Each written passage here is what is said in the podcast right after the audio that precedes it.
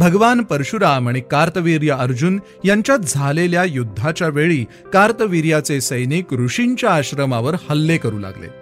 भगवान परशुरामांनी कार्तवीर्याचा वध केला तेव्हा त्याच्या पुत्रांनी ऋषीमुनींना लक्ष्य बनवले।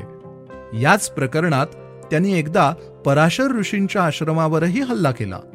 जेव्हा पराशर ऋषींनी त्यांना थांबवण्याचा प्रयत्न केला तेव्हा झालेल्या झटापटीत त्यांच्या पायाला दुखापत झाली आणि या दुखापतीमुळे ते लंगडत लंगडत चालू लागले आणि म्हणूनच त्यांना पंगु ऋषी असंही एक नाव मिळालं।